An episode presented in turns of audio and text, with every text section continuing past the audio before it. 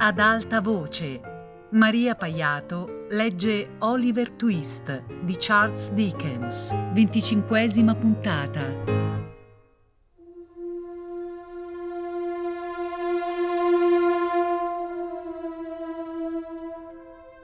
Era la sera di domenica e la campana della chiesa più vicina stava battendo l'ora. Sykes e l'ebreo conversavano, ma si interruppero per ascoltare. La ragazza alzò gli occhi, standosene accoccolata su uno sgabello, e ascoltò a sua volta. Le undici. Manca un'ora alla mezzanotte, disse Sykes, alzando la tendina per guardar fuori e tornando poi al suo posto. Una notte buia e nuvolosa. Sembra fatta apposta per il nostro lavoro. Oh, disse Fagin. È un vero peccato, Bill, mio caro, che non abbiamo ancora preparato a dovere nessun colpo. Per una volta tanto hai ragione, rispose Sykes brusco. È un peccato davvero, in quanto per giunta sono in vena. Fagin sospirò e scosse la testa con rammarico. Dovremo rifarci del tempo perduto non appena avremo rimesso le cose sul binario giusto. Io so soltanto questo, disse Sykes. Bravo! Questo è parlare, mio caro! esclamò l'ebreo, azzardandosi a dargli una pacca sulla spalla. Ascoltarti mi fa bene. Ah, ti fa bene, eh? gridò Sykes. E sia pure. rise Fagin, come se anche una concessione così ridicola fosse bastata per colmarlo di sollievo.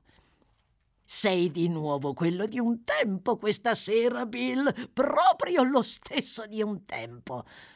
Beh, io invece non mi sento quello di sempre quando mi piazzi sulla spalla quel vecchio artiglio rinsecchito, quindi toglilo subito, disse Sykes, liberandosi con uno scrollone della mano dell'ebreo.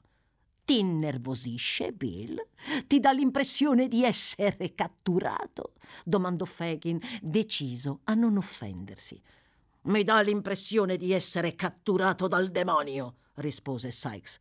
Non è mai esistito nessun uomo con una faccia come la tua, o forse soltanto tuo padre. E immagino che ora gli stia bruciando la barba rossiccia, a meno che tu non discenda direttamente dal demonio, senza alcun padre intermedio, cosa che non mi stupirebbe affatto.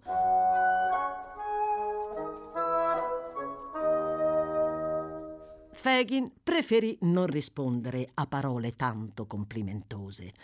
Afferrato invece Sykes per la manica, indicò con il dito Nancy, che aveva approfittato di questa conversazione per mettersi la cuffietta e che si stava accingendo a uscire dalla stanza.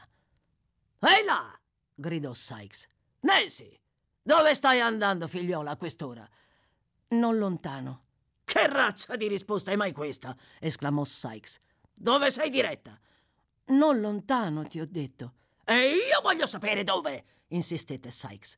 Mi hai sentito? Non lo so dove vado, rispose la ragazza. Allora lo so io, disse Sykes, più per caparbietà che perché fosse contrario a consentire alla ragazza di andare dove voleva. Non andrai in nessun posto, mettiti a sedere. Lasciami andare, disse la ragazza sommessamente ma con ardore. Poi sedette sul pavimento, davanti alla porta, e soggiunse. Bill, lasciami andare. Tu non sai quello che stai facendo, non lo sai davvero. Per un'ora soltanto. Lasciami, lasciami uscire. Mi taglio una alla volta le braccia e le gambe, piuttosto! urlò Sykes, afferrandola violentemente per un braccio. Questa ragazza ha davvero perduto il senno! Alzati! No, finché non mi lascerai andare! No, se non mi lasci andare mai, mai! strillò Nancy. Sykes aspettò per qualche momento l'occasione propizia. Poi, immobilizzatele all'improvviso le mani, la trascinò mentre si dibatteva e lottava contro di lui in una stanzetta adiacente, dove sedette su una panca e, dopo averla costretta su una sedia, ve la tenne inchiodata a forza. Lei ora si dibatté, ora implorò, finché non si udirono i rintocchi della mezzanotte. E infine, spossata, si arrese. Dopo averla ammonita con molte bestemmie a non provarsi più a uscire, Sykes la lasciò e tornò da Fagin. Per Diana! esclamò, asciugandosi la faccia imperlata di sudore. Che ragazza stramba! Puoi ben dirlo, Bill, mormorò Fagin pensieroso. Puoi ben dirlo. Secondo te perché si era messa in mente di uscire stanotte? domandò Sykes. Andiamo, tu dovresti conoscerla meglio di me. Che cosa significa tutto questo? Cocciutaggine, cocciutaggine femminile, credo, mio caro. Sì, lo penso anch'io, borbottò Sykes. Credevo di averla domata, ma è peggio di prima. Molto peggio, mormorò Fagin. Non l'ho mai vista ribellarsi così per un nonnulla. Nemmeno io, disse Sykes. Sono convinto che abbia ancora nel sangue un po' di febbre malarica che non vuole saperne di sfogarsi, eh? Ma è probabile. Le caverò un po' di sangue senza disturbare il medico se ricomincerà da capo. Fagin approvò, con un cenno di assenso, questo genere di cura. Quando ero costretto a letto dalla febbre mi ronzava attorno giorno e notte. E tu invece, ah, da quel lupo spietato che sei, mi ignoravi, disse Sykes. Per giunta non avevamo mai il becco di un quattrino e credo che, in un modo o nell'altro, sia stato questo a crucciarla e a esaurirla. Inoltre, l'essere rimasta rinchiusa in casa così a lungo deve averla resa irrequieta, eh? Sì, deve essere così, mio caro, rispose l'ebreo in un bisbiglio. Shh! Mentre così invitava al silenzio, la ragazza entrò e sedette dove era prima. Aveva gli occhi gonfi e rossi. Si dondolò avanti e indietro, scosse la testa, poi, dopo un momento, scoppiò a ridere. Oh, bella! Adesso hai cambiato registro! esclamò Sykes, rivolgendo a Fagin uno sguardo estremamente stupito. L'ebreo gli fece capire, scuotendo la testa, che era meglio non badare a lei per il momento. E di lì a pochi minuti la ragazza tornò a essere quella di sempre. Dopo aver bisbigliato a Sykes che non doveva temere una ricaduta, Fagin prese il cappello e augurò la buonanotte. Si soffermò una volta giunto alla porta e, voltandosi, domandò se qualcuno gli avrebbe fatto luce nelle buie scale. Fagli luce, disse Sykes, che stava caricando la pipa. Sarebbe un peccato se si rompesse l'osso del collo senza essere visto da nessuno. Fagli luce. Nancy seguì il vecchio al pian terreno con una candela. Quando furono giunti nel corridoio, egli si portò un dito alle labbra e, avvicinatosi alla ragazza, domandò in un bisbiglio: Cosa c'è, Nancy, cara? Che cosa vuoi dire? domandò la ragazza, bisbigliando a sua volta. Mi riferisco alla causa di quello che è accaduto, rispose Fagin. Se lui. e con la mano scheletrica indicò le scale. Se lui è tanto violento con te, è un bruto, Nancy, una bestia brutale. Perché tu non. Ebbene? domandò la ragazza, mentre Fagin si interrompeva con la bocca che quasi le sfiorava l'orecchio, fissandola negli occhi. Lascia perdere per il momento, ne riparleremo. In me hai un amico, Nancy, un amico fidato. Ho i modi di intervenire, segretamente e rapidamente. Se vuoi vendicarti di chi ti tratta come un cane, che dico, come un cane, peggio del suo cane, perché a volte lo accarezza, rivolgiti a me. Rivolgiti a me, ti dico. Lui è soltanto un animale di passaggio, ma noi due ci conosciamo da un pezzo, Nancy cara. Sì, ti conosco bene, disse la ragazza, senza tradire la benché minima emozione. Buonanotte.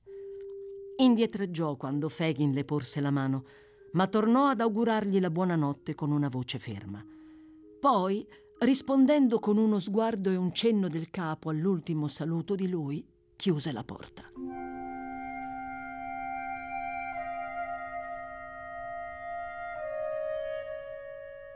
Fagin si diresse verso casa sua, assorto nei propri pensieri.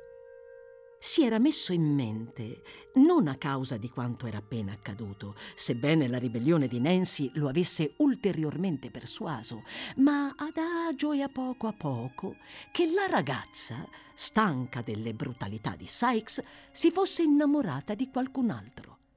I nuovi modi di lei, il fatto che si assentasse spesso, sola, da casa, la sua relativa indifferenza nei confronti degli interessi della banda, che prima le erano stati tanto a cuore, e a coronamento di tutto ciò, l'ansia disperata di uscire di casa quella sera, a una determinata ora. Tutto ciò avvalorava la sua supposizione e la rendeva, almeno agli occhi di lui, quasi certa. L'oggetto del nuovo amore di Nancy non faceva parte dei suoi tirapiedi. Con una consigliera come Nancy, costui sarebbe stato un acquisto prezioso e bisognava, così stava ragionando Fagin, assicurarselo senza indugi. Ma v'era anche un altro e più tenebroso scopo da conseguire. Sykes sapeva troppe cose e inoltre i suoi insulti avevano esasperato Fagin, sebbene il vecchio non lo avesse dato a vedere.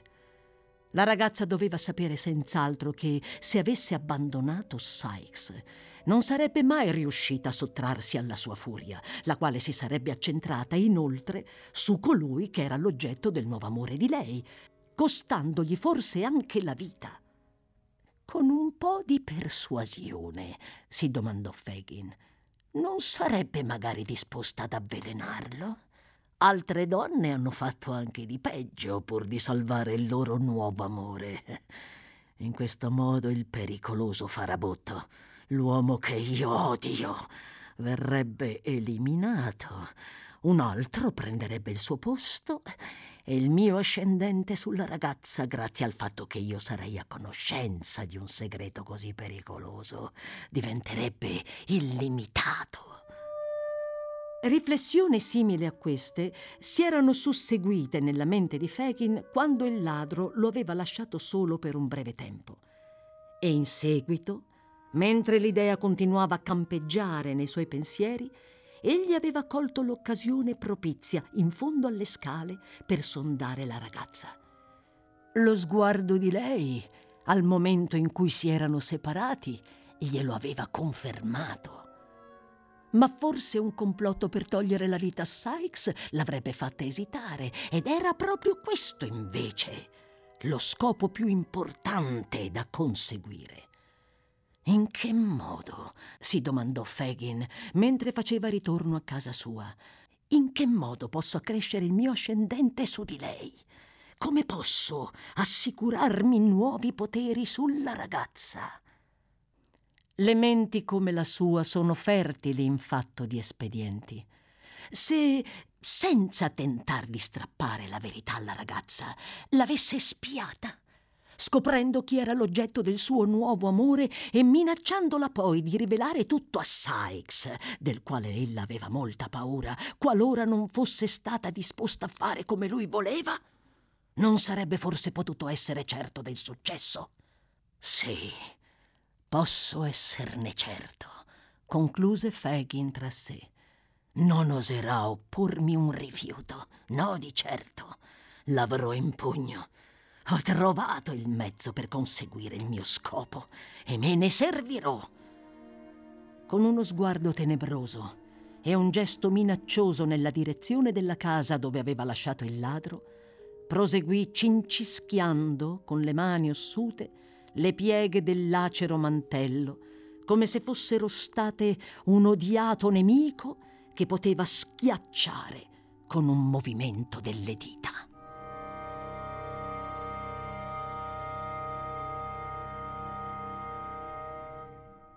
Due minuti non erano trascorsi ancora dopo lo scoccare della mezzanotte che una giovane dama, accompagnata da un gentiluomo dai capelli brizzolati, discesero da una carrozza a breve distanza dal ponte, per dirigersi quindi verso di esso dopo aver congedato il cocchiere. Appena posero piede su uno dei marciapiedi del ponte stesso, Nancy trasalì e immediatamente si diresse verso di loro. I due proseguirono, con l'aria di persone che ritengono quasi impossibile la realizzazione delle loro aspettative, e a un tratto vennero raggiunti dalla ragazza. Si fermarono con un'esclamazione di sorpresa, ma subito dopo tacquero, poiché un uomo che aveva tutta l'aria di essere un contadino, si avvicinò e li sfiorò anzi nello stesso preciso momento. Non qui, si affrettò a bisbigliare Nancy.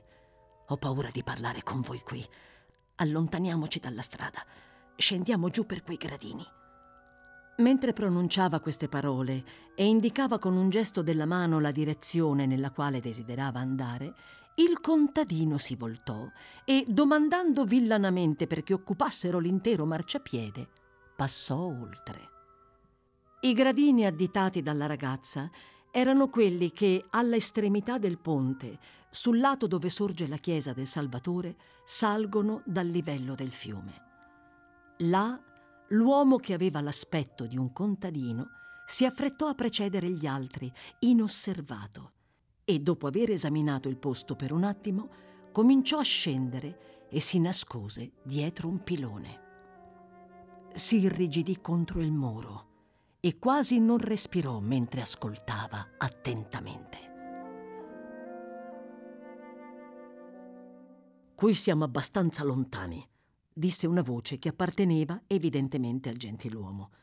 Non intendo consentire alla signorina di andare oltre. Molti non si sarebbero fidati di voi e non sarebbero arrivati nemmeno sin qui, ma come vedete, io sono disposto ad assecondarvi.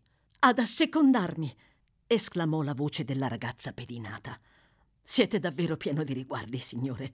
Assecondarmi? Ma guarda, va bene, non importa.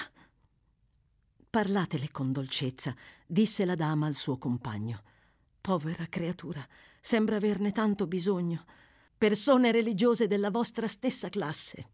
Mi avrebbero guardata con disprezzo questa notte, parlandomi dell'inferno e del castigo, esclamò la ragazza. Oh, cara signorina, perché coloro che sostengono di servire Dio non sono buoni e gentili con noi miserabili come lo siete voi, che possedendo la gioventù e la bellezza e tutto ciò che gli altri hanno perduto, avreste il diritto di essere orgogliosa anziché umile. Il gentiluomo si rivolse a lei. Non siete venuta domenica scorsa, disse.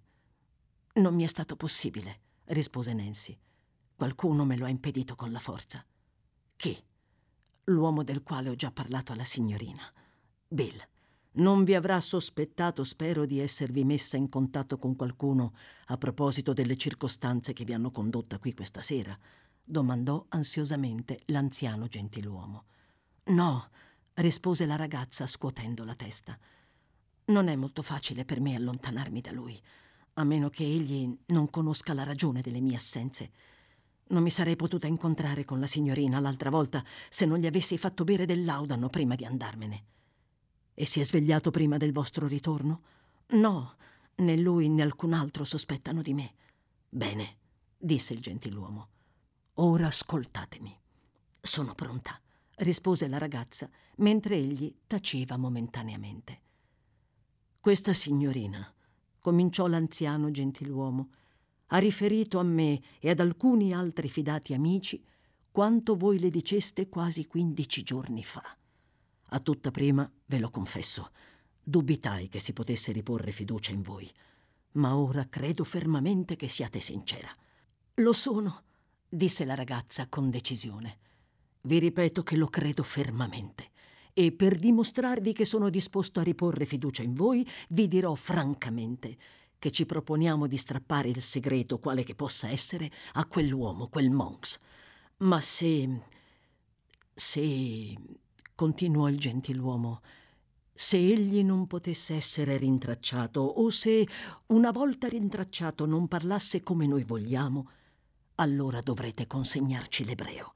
Fagin! esclamò la ragazza indietreggiando. Quell'individuo deve esserci consegnato da voi, ripeté il gentiluomo. Non lo farò, non lo farò mai, rispose la ragazza. Per quanto sia un demonio, per quanto con me si sia comportato peggio di un demonio, non farò mai una cosa simile. Non volete? disse il gentiluomo, che sembrava del tutto preparato a quella risposta. Mai. Ditemi perché. Per una ragione, rispose Nancy con fermezza. Per una ragione che la signorina conosce. E so che mi appoggerà in questo.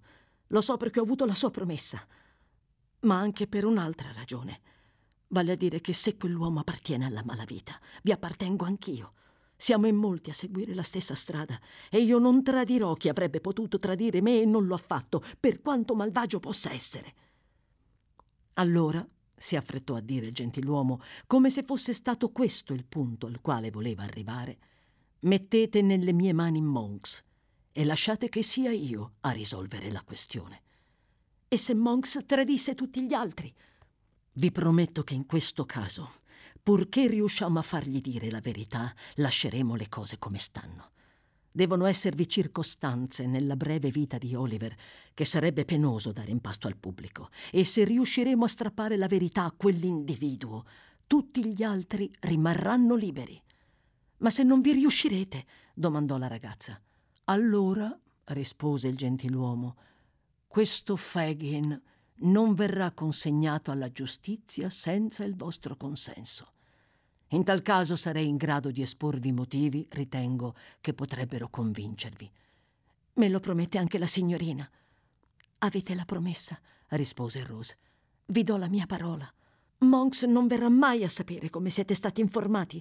Mai, rispose il gentiluomo. Ci serviremo delle informazioni contro di lui in modo che non possa mai sospettarlo. Sono stata una bugiarda e ho vissuto tra i bugiardi sin da bambina disse la ragazza, ma crederò alla vostra parola. Quando entrambi le ebbero assicurato che poteva farlo senza alcun pericolo, ella cominciò, con una voce talmente sommessa che a volte colui che spiava non riusciva a seguire il discorso, a dare il nome della taverna dalla quale Noah l'aveva seguita quella sera e a descriverla. A giudicare dalle frequenti interruzioni di lei, parve che il gentiluomo stesse prendendo alcuni frettolosi appunti. Quando ella ebbe dato indicazioni precise sul luogo dove si trovava la taverna e sul punto migliore dal quale si sarebbe potuto tenerla d'occhio senza essere veduti, nonché sulle sere e le ore nelle quali Monks soleva recarvisi, parve riflettere per qualche momento per meglio ricordare l'aspetto di lui. È un uomo alto di statura, disse poi, e robusto, ma non corpulento. Cammina con modi furtivi e mentre cammina non fa che voltare la testa e guardarsi alle spalle, ora da un lato, ora dall'altro. Non dimenticatevi di questo particolare. Inoltre ha gli occhi molto infossati, a tal punto che basterebbe questo per riconoscerlo.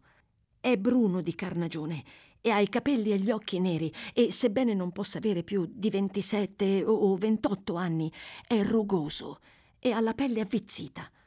Le sue labbra sono non di rado esangui e vi si può scorgere l'impronta dei denti, in quanto ha frequentemente attacchi di convulsioni terribili e a volte si morde addirittura le mani coprendole di ferite. Perché avete trasalito? domandò la ragazza, interrompendosi a un tratto. Il gentiluomo si affrettò a rispondere di non essersene accorto e la esortò a continuare. Alcuni di questi particolari, disse Nancy, li ho saputi da altri frequentatori della taverna di cui vi ho parlato. Io, infatti, ho visto quell'uomo soltanto due volte e in entrambe le occasioni era avvolto in un ampio mantello. Credo di non potervi dare alcun'altra indicazione per riconoscerlo. Anzi, no. Un momento, aggiunse poi sulla gola, così in alto che si può intravederla sotto il fazzoletto da collo quando volta la testa. Ha una larga cicatrice rossa, simile a quella di una scottatura, esclamò il gentiluomo. Cosa? disse la ragazza. Lo conoscete? La signorina si lasciò sfuggire un gridolino di stupore e per qualche momento il silenzio fu tale che la spia li udì distintamente respirare. Credo di sì, rispose infine il gentiluomo rompendo il silenzio. Stando alla vostra descrizione, dovrei conoscerlo. Staremo a vedere. Molte persone si somigliano non poco. Potrebbe non trattarsi dello stesso individuo. Mentre così diceva, con voluta noncuranza si avvicinò di uno o due passi alla spia dietro l'angolo, come quest'ultima poté arguire dalla chiarezza con la quale lo udì mormorare deve essere lui. E ora, disse poi tornando indietro, o così parve a giudicare dal suono della voce, sappiate che ci avete dato un valido aiuto, ragazza mia, e vi auguro che questo possa giovarvi. Che cosa posso fare per voi? Niente. Non ostinatevi a dire questo, insistette il gentiluomo con una dolcezza nella voce e una cortesia che avrebbero potuto commuovere cuori ben più duri. Pensateci bene e ditemelo. Niente, signore, ripeté la ragazza piangendo. Non potete fare niente per aiutarmi. Non vi sono più speranze per me, davvero. Oh, non dovete sottrarvi alla speranza. E si voltò come per incamminarsi. Prendete questo borsellino, esclamò la signorina. Accettatelo per amor mio, affinché possiate disporre di qualche risorsa se doveste venire a trovarvi in difficoltà. No, non ho fatto quello che ho fatto per denaro. Consentitemi almeno di pensare questo. Datemi invece, se volete, qualcosa che avete portato. Mi piacerebbe avere qualcosa di voi per ricordo. No, non un anello, i guanti, oppure il fazzoletto. Qualcosa che possa conservare e che sia appartenuta a voi, soave creatura. Ecco, sì. Dio vi benedica. Buonanotte.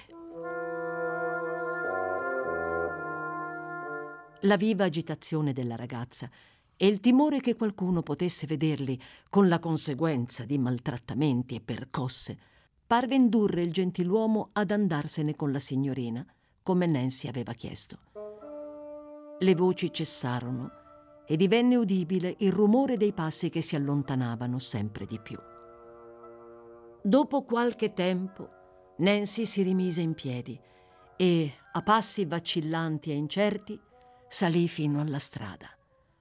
L'attonita spia rimase immobile là dove si era nascosta ancora per alcuni minuti, poi, dopo essersi accertata guardando in tutte le direzioni che lì attorno non si trovava più anima viva, cominciò ad allontanarsi adagio e furtivamente, rimanendo sempre nell'ombra del muro, come quando era discesa.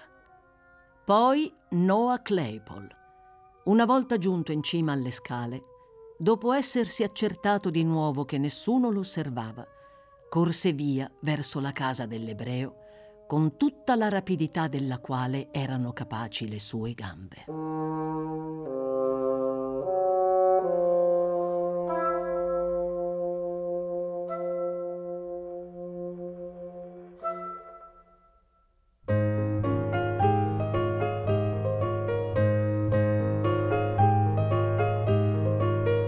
Maria Paiato ha letto Oliver Twist di Charles Dickens a cura di Fabiana Carobolante con Jacopo De Bertoldi, Luigi Iavarone e Chiara Valerio. Tutte le puntate su Rai Play Radio. Ad alta voce è un programma Rai Radio 3.